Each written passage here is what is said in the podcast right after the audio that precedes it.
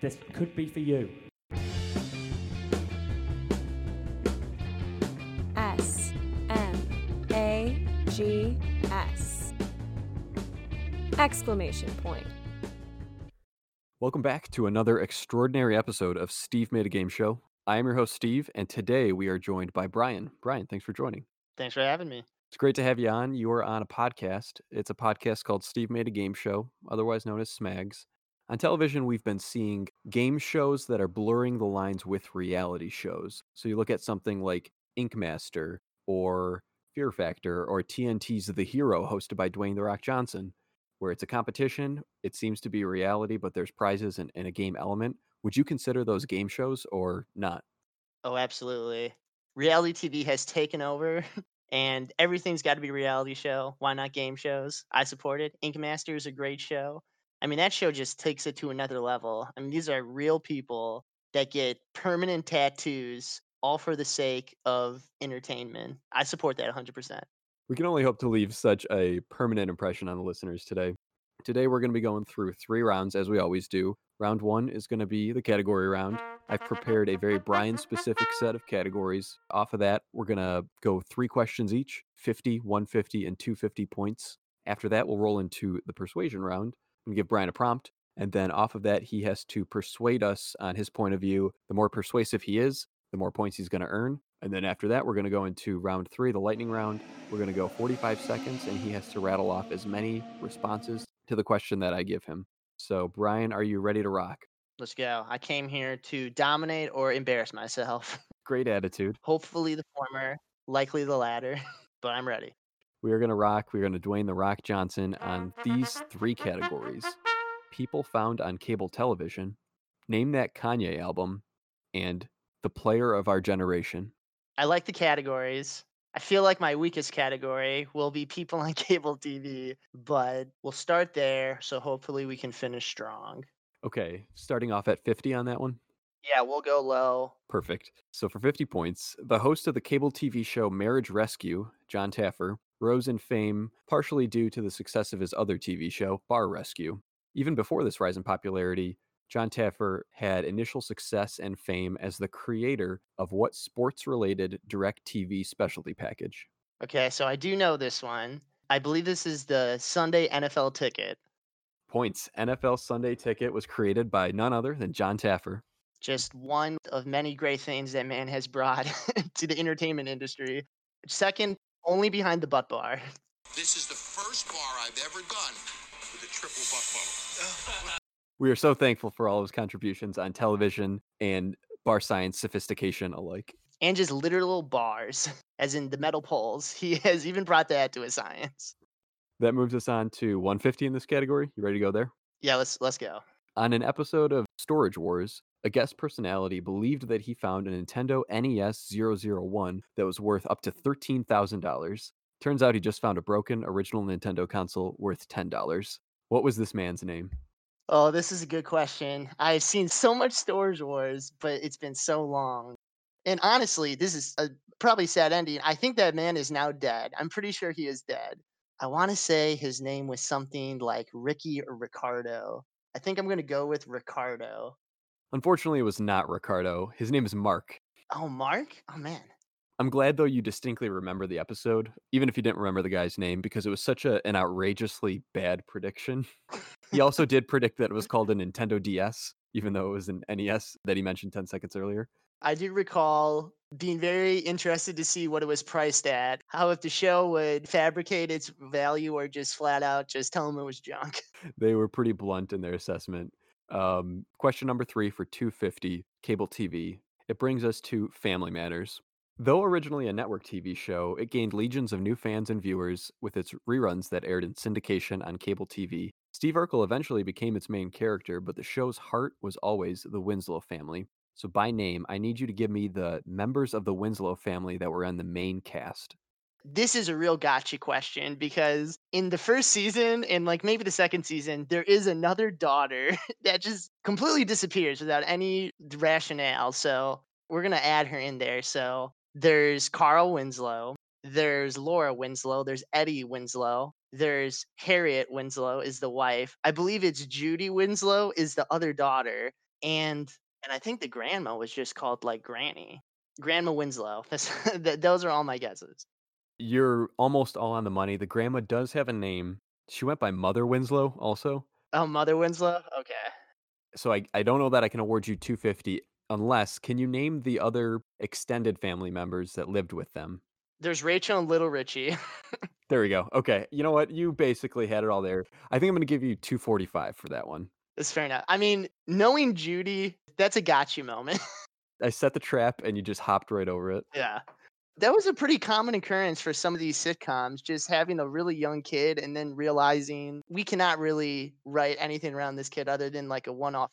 So we're just going to axe him like as soon as we actually get the story going. Especially when you have just a hurricane presence on your TV show known as Steve Urkel. There's not enough space for Judy Winslow. Yeah, I mean, it's hard to compete against that. So not too bad in cable TV. Where do you want to go next? Let's go with uh we'll go with Kanye now. Okay, we're going to name that Kanye album. So I'm going to give you a lyric, an excerpt from one of his songs, and then you have to tell me what album that comes off of. Okay, I like this. Want to go with 50 first? Uh yeah. Okay. Mayonnaise colored Benz, I push miracle whips. What record was that on? I d- okay. So I don't think that's like an early line. So I'm going to go later, but it's a 50 question, so it can't be hard. Is this uh Cruel Summer or Cruel Winter? Go with Cruel Winter. Can't remember. I know they were No, it's Cruel Summer. Cruel Summer and there's teases for Cruel Winter. So I'm going to go with Cruel Summer. We were looking for the college dropout. Is that It was one of Kanye's early ones. So the last track on that album is Last Call. Oh, okay. This is the line. He he includes it in the rap for Last Call, and then the majority of the song is a spoken word over a beat, and he's talking about essentially Kanye West's origin story, how he gets discovered, and he's rapping over a beat. And this is the line that he repeats again as mayonnaise colored Benz that push miracle whips, and Jay Z was so impressed. Yeah, that is a very cool line. Not such a great loss though. It's just 50. Maybe this 151 you can redeem yourself here. Let's go. Two years Dwayne Wayne became Dwyane Wade. And hey, please don't start me. I'm like Gnarls Barkley meets Charles Barkley. I'm going to say graduation on that one. Graduation, 150. Nailed it. Is that Good Life? That is the glory. Oh, The Glory. Okay. That was uh 150 right in your pocket right there. You know what? I was feeling pretty confident in this category, but it is very difficult for me to pinpoint. Like, if I don't know the song right away, it's hard to pick the album. But I think I got a shot. Okay, for 250. The Lior Cone or Dior Homme. That's Dior Homme, not Dior homie. The crib Scarface couldn't be more Tony. I think this is Dark Twisted Fantasy. That's correct. Dark Twisted Fantasy. My beautiful Dark Twisted Fantasy, in fact. it's a beautiful album. yeah, that was off. What can you name the song? Is that um Devil? Was it Devil in uh, something dress or something? Is that the one with Rick Ross? Yeah, on all accounts, Devil in a New Dress. Yep. You're doing really well, Brian. Thank And We're going into the last category here. Save the best for last. I cannot disappoint my idol. Now, the player of our generation, we're going to set some parameters here. So, a player that came into the league in the late 90s, played through the 20 teens, and it's a title that, if this is Tim Duncan, I'm actually going to quit the podcast. Uh, by definition, it's sort of amorphous. One man's player of our generation could be a different person's second player of our generation. We're, the number one player of our generation is undefined. So, we've got contenders here. And the first contender, it could be someone who played from 1998 through 2017, goes by the name of Paul Pierce. okay. Not long after winning this championship, Paul Pierce was asked, Is Kobe Bryant really the best player in the world? To which Paul Pierce responded, I don't think Kobe is the best player. I'm the best player. So, this potential candidate for player of our generation, Paul Pierce, famous on the Celtics, won a championship. Can you name for me the other teams that he played on in his career? Okay, so he played on the Celtics for like a very long time. If he played on somebody before the Celtics, I'm not going to get that. I know after the Celtics, he went to the Clippers, and I can't remember if he left on the Clippers. Honestly, I'm just going to say the Celtics and the Clippers because I think that's it. Oh no. The Brooklyn Nets, and then a year at the Washington Wizards as well. So when he was on the Nets, was that with um, Deron Williams? Yep. Okay, and he Joe Johnson. Was KG on that team too? Yeah, it was this blockbuster trade that the Nets sent a ton of draft picks to the Celtics. And then they got these guys that all just kind of fizzled out. They didn't do much. So then the Celtics have had all that's how they got Jayson Tatum. Yeah, honestly, that was a and I remember it was a big deal because they just got like a new owner who really went high on the luxury tax and like Yeah. completely crippled them for like a couple years after. He thought he was getting a $13,000 NES 001. He ended up with just an old broken console. His name was Ricardo. Paul Pierce, maybe the player of our generation, maybe not. Let's move on to the 150 player of our generation candidate, Kobe Bryant. there we go. He's an 18 time All Star, one time MVP. He's noteworthy for having a great career while wearing two different numbers. And in fact, he scored 16,777 points, repping the number 8, and 16,866 points, repping the number 24. And what season did he begin wearing the number 24? This is a tough question. Let me think. Let's go with 2006. 2006, 2007. Nicely done. Nice. I'm surprised I got that one. For 250, player of our generation, another candidate, maybe the definitive candidate. He's a man who won two MVPs. He's a 15 time All Star and also a five time world champion. Tim Duncan, can you name of those five championships, what years did he win his championships? It will be best for me to start from his most recent and work backwards. 2010, 2011, that's when the Heat versus the Mavs. So then 2011, 2012 was when they versus OKC. 2012, 2013, they beat the Spurs. So 2013, 2014, that was a Spurs win. Okay, so that I'm going to say 2013, 2014. And then there was one against the Pistons the year after they won. So that was, I believe, I think the Pistons won in 2004. So then that would be 2005. Then when LeBron went to the finals in Cleveland, I believe that he lost to the Spurs that year. He got like swept. And I'm trying for the life of me to remember. That would have been, I believe, the year before he went to the Heat. So I think that would have been 2009 2010 season. Third guess. And then, yeah, this one will be guesses in the dark. Oh, you know what? No, I think I'm going to retract my third guess because 2009 2010, I think that's when Kobe won against the Celtics. So I'm taking that uh, guess. And then, then 2008 2009, he beat the Magic. Then 2007 2008, I think he lost. So I'm going to say 2006, the Spurs won. So did they go back to back that year? Oh, I'm gonna go 2005, 2006, the the Heat one that I said that I already forgot. Then I'll go 2001 and then 2000. Okay, so it's a little bit of a mess. You got some right, you missed a few. You got your Heat right. 13 Yeah. 14 season. That was the rematch. Yep. Pistons 2005. That's right. Yeah. 2006, though, he was referenced in an earlier category. That was Dwyane Wade's first championship. The Heat won in 2006, but then the Spurs won in The year after? 2007. Yep.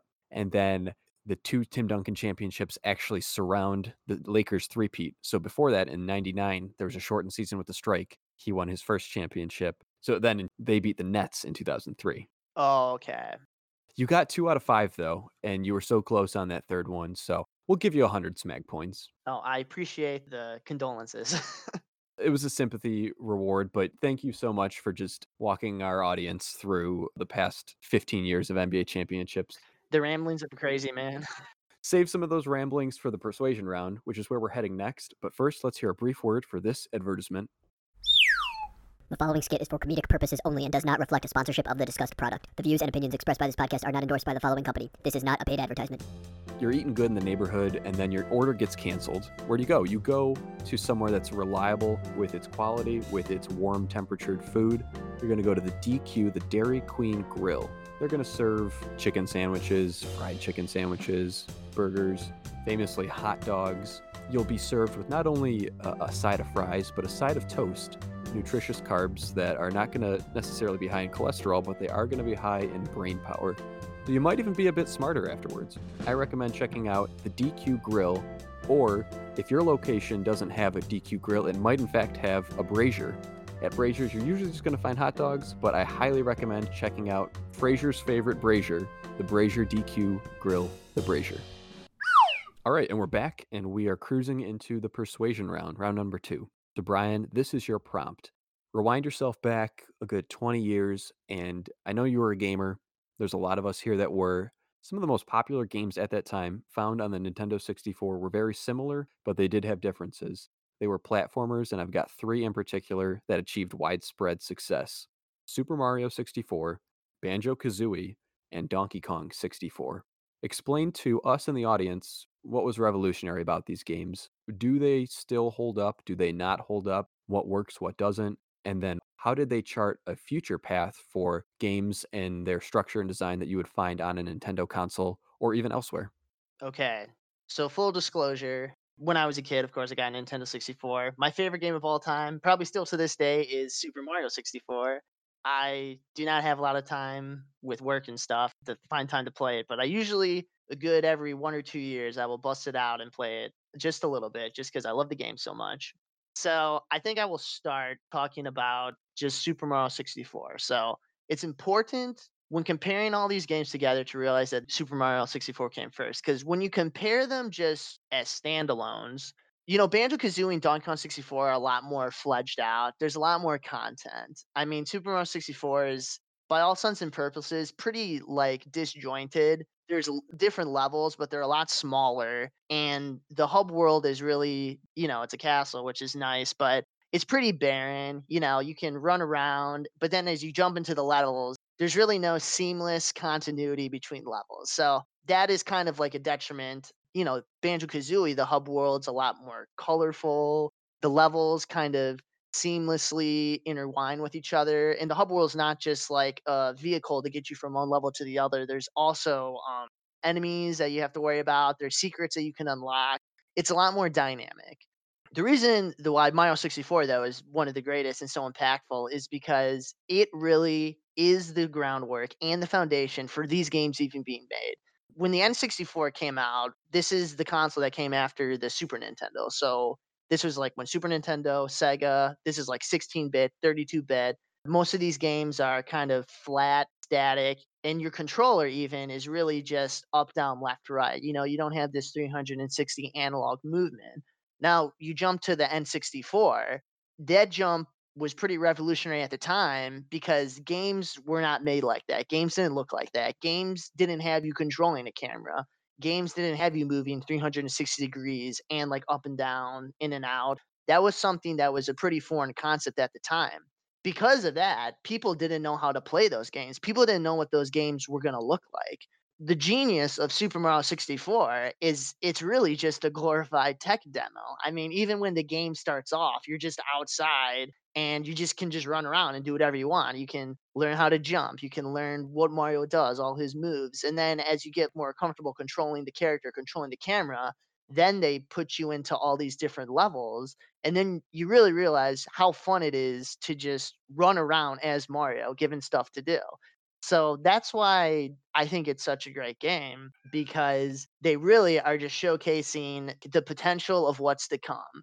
Banjo Kazooie is a great follow up to a game like that because it really takes a lot of things that Mario did well and makes it a much more dynamic experience. In Mario, you go into each level and you get stars and there's 15 levels and each uh, level has six stars so really there's not like a lot of direction in the game it's kind of just going to a level get stuff and then there's like three checkpoints in the game where you just kind of unlock new levels. Not only are there stars to collect there's coins. There, there's stars tied to coins but you don't really need to do them you can beat the entire game without ever getting a coin star. The point of the coins to me as i always saw it's a way to get the player to explore the level. They hide coins and locations and you just want to explore the level, it's just kind of like a goal to keep going to like uh, look at every nook and cranny. And by finding the coins, then you can find stars too. If you like notice different areas or find new areas. Because when you enter a level, you're not really given a great instruction on what you're doing. There's a title, and maybe you can talk to one of the characters that it's just going to be text and it's, you know, like a sound effect when they're speaking. Yes. So it's really, if you're a young kid, you might not even be able to read what's going on. Yeah. So a game should give you a, a goal. Like a game should give you something to strive for. And coins were the very cheapest, easiest way to do something. And even something that you might not notice, but I think was intended in the design is you know based on how many coins you've collected, like really how much of the level you've explored. So if you think you've explored a lot of the level, but you only have like 40 coins, and well, there's a chance there's a huge part of the level that you haven't even explored or experienced. And some of the levels, like there's a level Hazy Maze Cave where there's like elevators, there's secret caverns and stuff. You know, that's important for a player to know. Like, oh, there might be like a avenue that I haven't really explored. It's also a very free game in the sense where you have the luxury to pick what stars you want. If you don't like a level, you don't got to collect all the coins. There's really solid benchmarks and check marks. You know your goal really in the end is to collect stars. And even on each level of the hub, they tell you how many stars you need to progress. So, a thing I want to stress during this talk is collectibles are very important in these types of games. They give a purpose to what you're doing. And Mario had two collectibles. They had coins and they had stars. There's a lot more coins, but it's a lot less important to get them. And the stars is standard throughout the whole level. And but you don't need to get every star.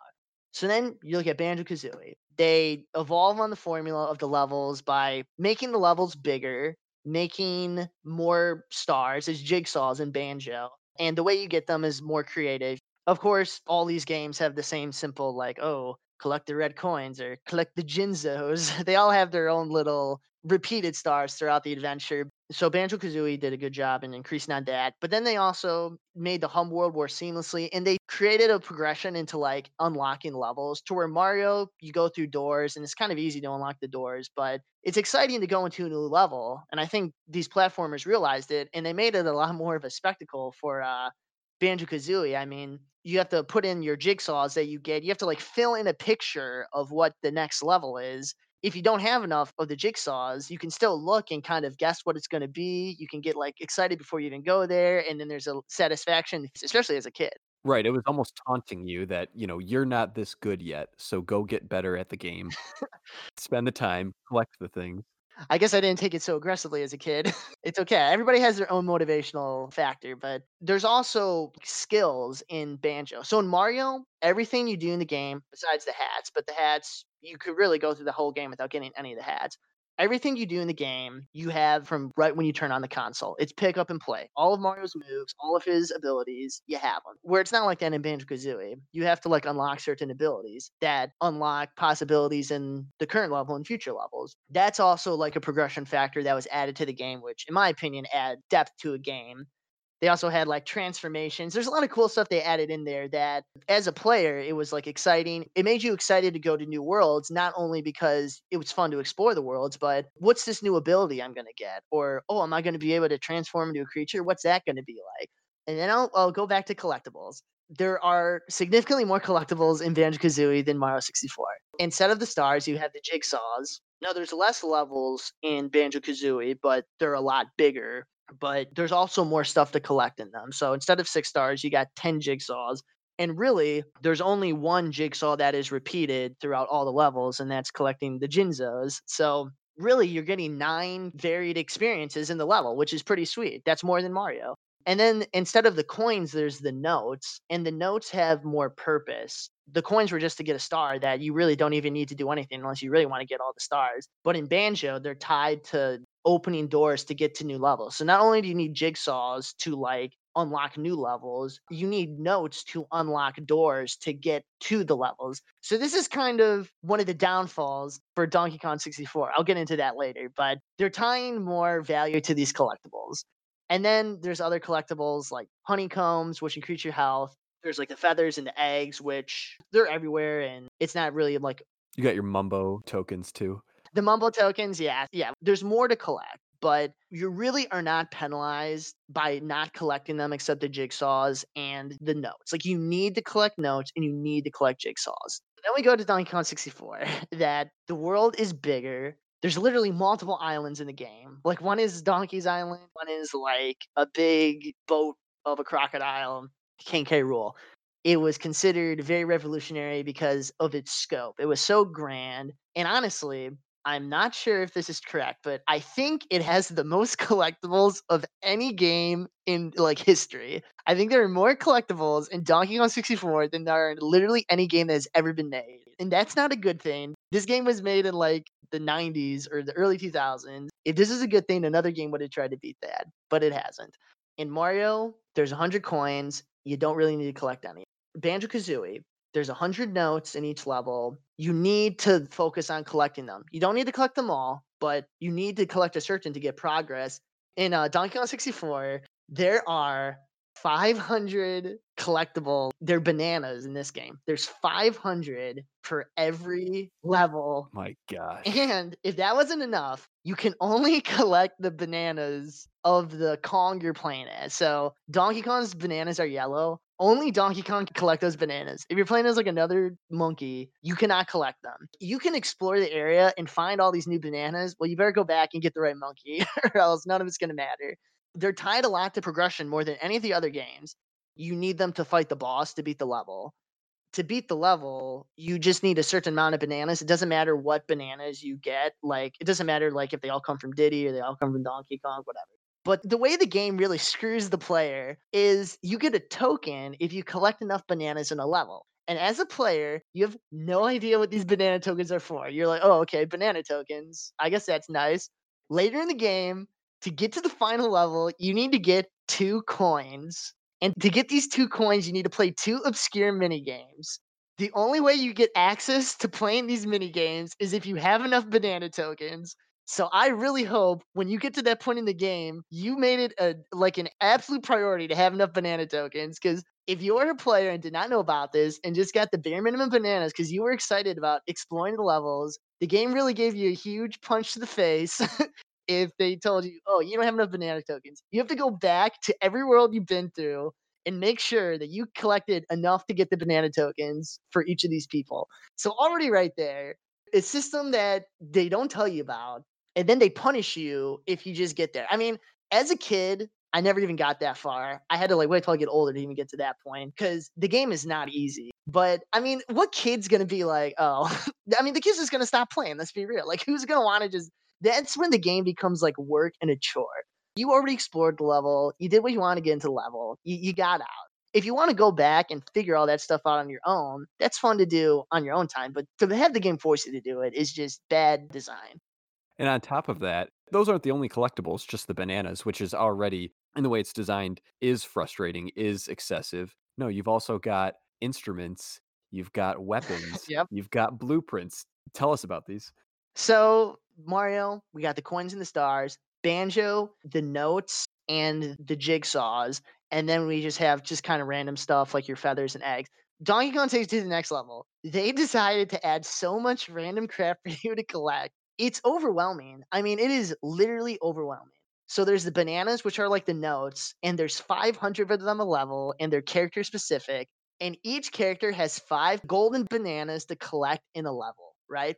And the the golden bananas are like stars. So Mario, six stars a level.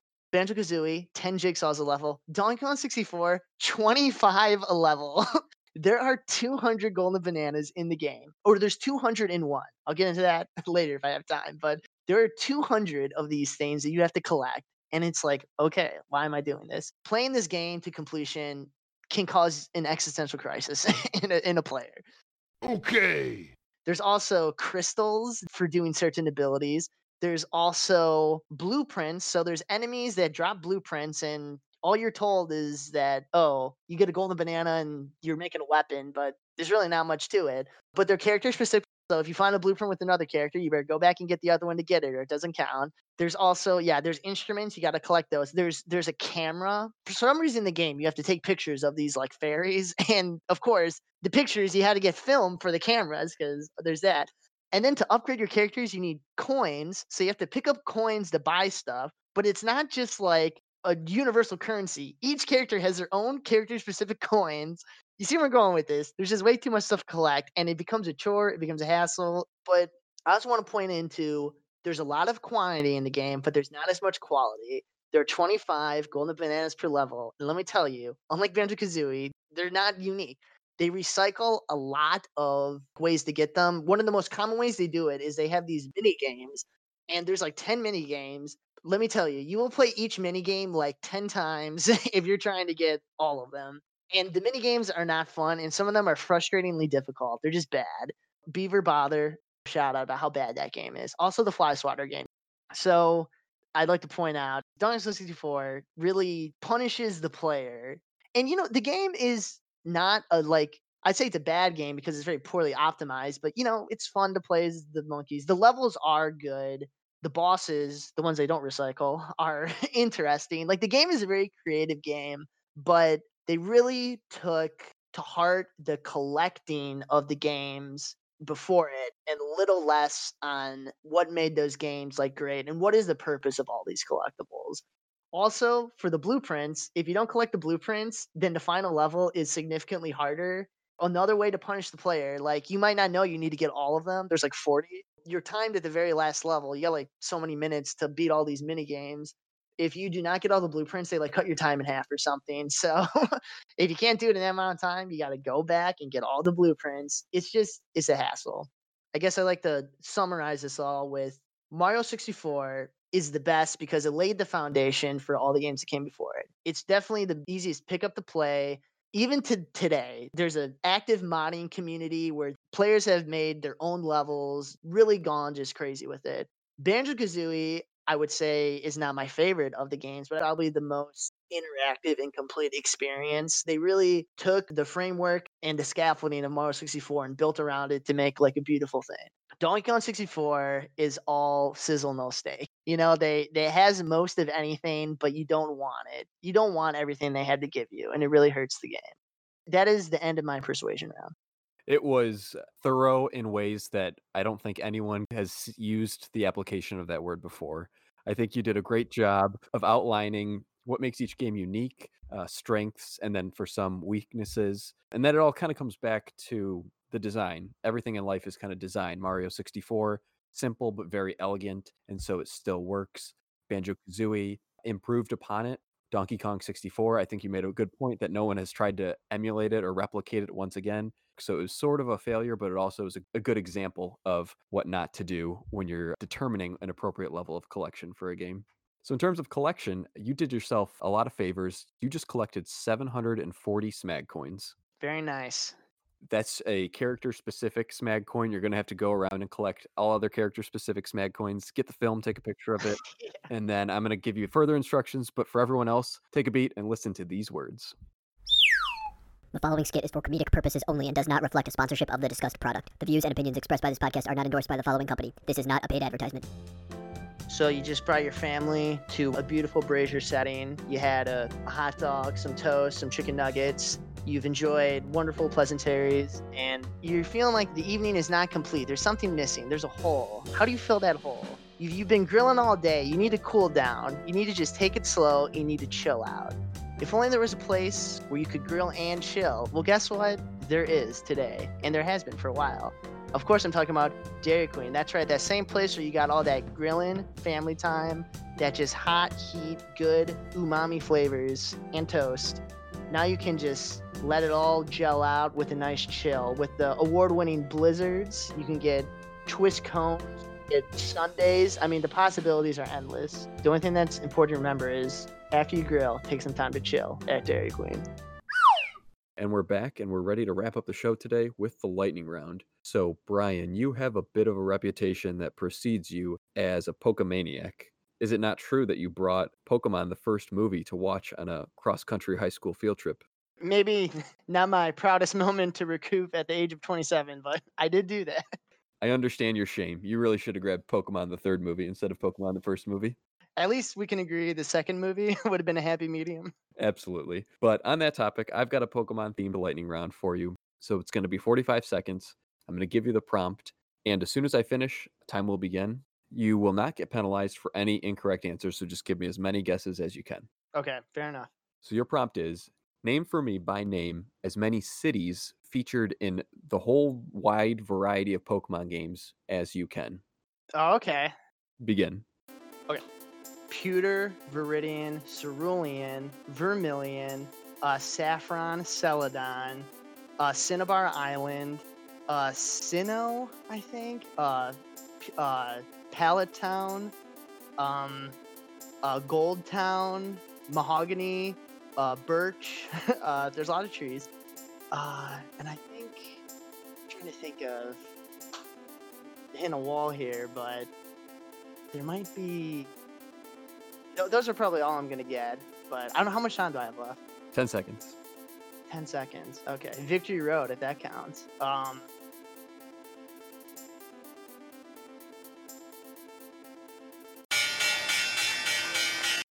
So, Brian, there was no MissingNo for your score. you correctly scored 10 cities from Pokemon. So you uh, you've got some colors down pretty tight. Trees, you're able to get a couple of those too. Yeah, I was trying to think of. I played the first one, the second one, and like the third one a lot, but I could not remember any of the towns from the third one. And I'm pretty sure Sinnoh is the region, but not a town. Fourth region, looking at my fact sheet here. oh, the fourth one. Okay. Past the first gen, it was a stumper to think of some of those. Either way, I think you still validated your status as a Pokemaniac. You should be proud of yourself. In the in the saddest way I am.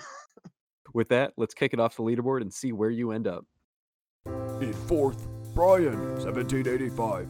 First, Matt, 1885. Second, Scott, 1870. Third, Alex, 1831. S M A G S. Okay, my name is Brian, and I got smacked.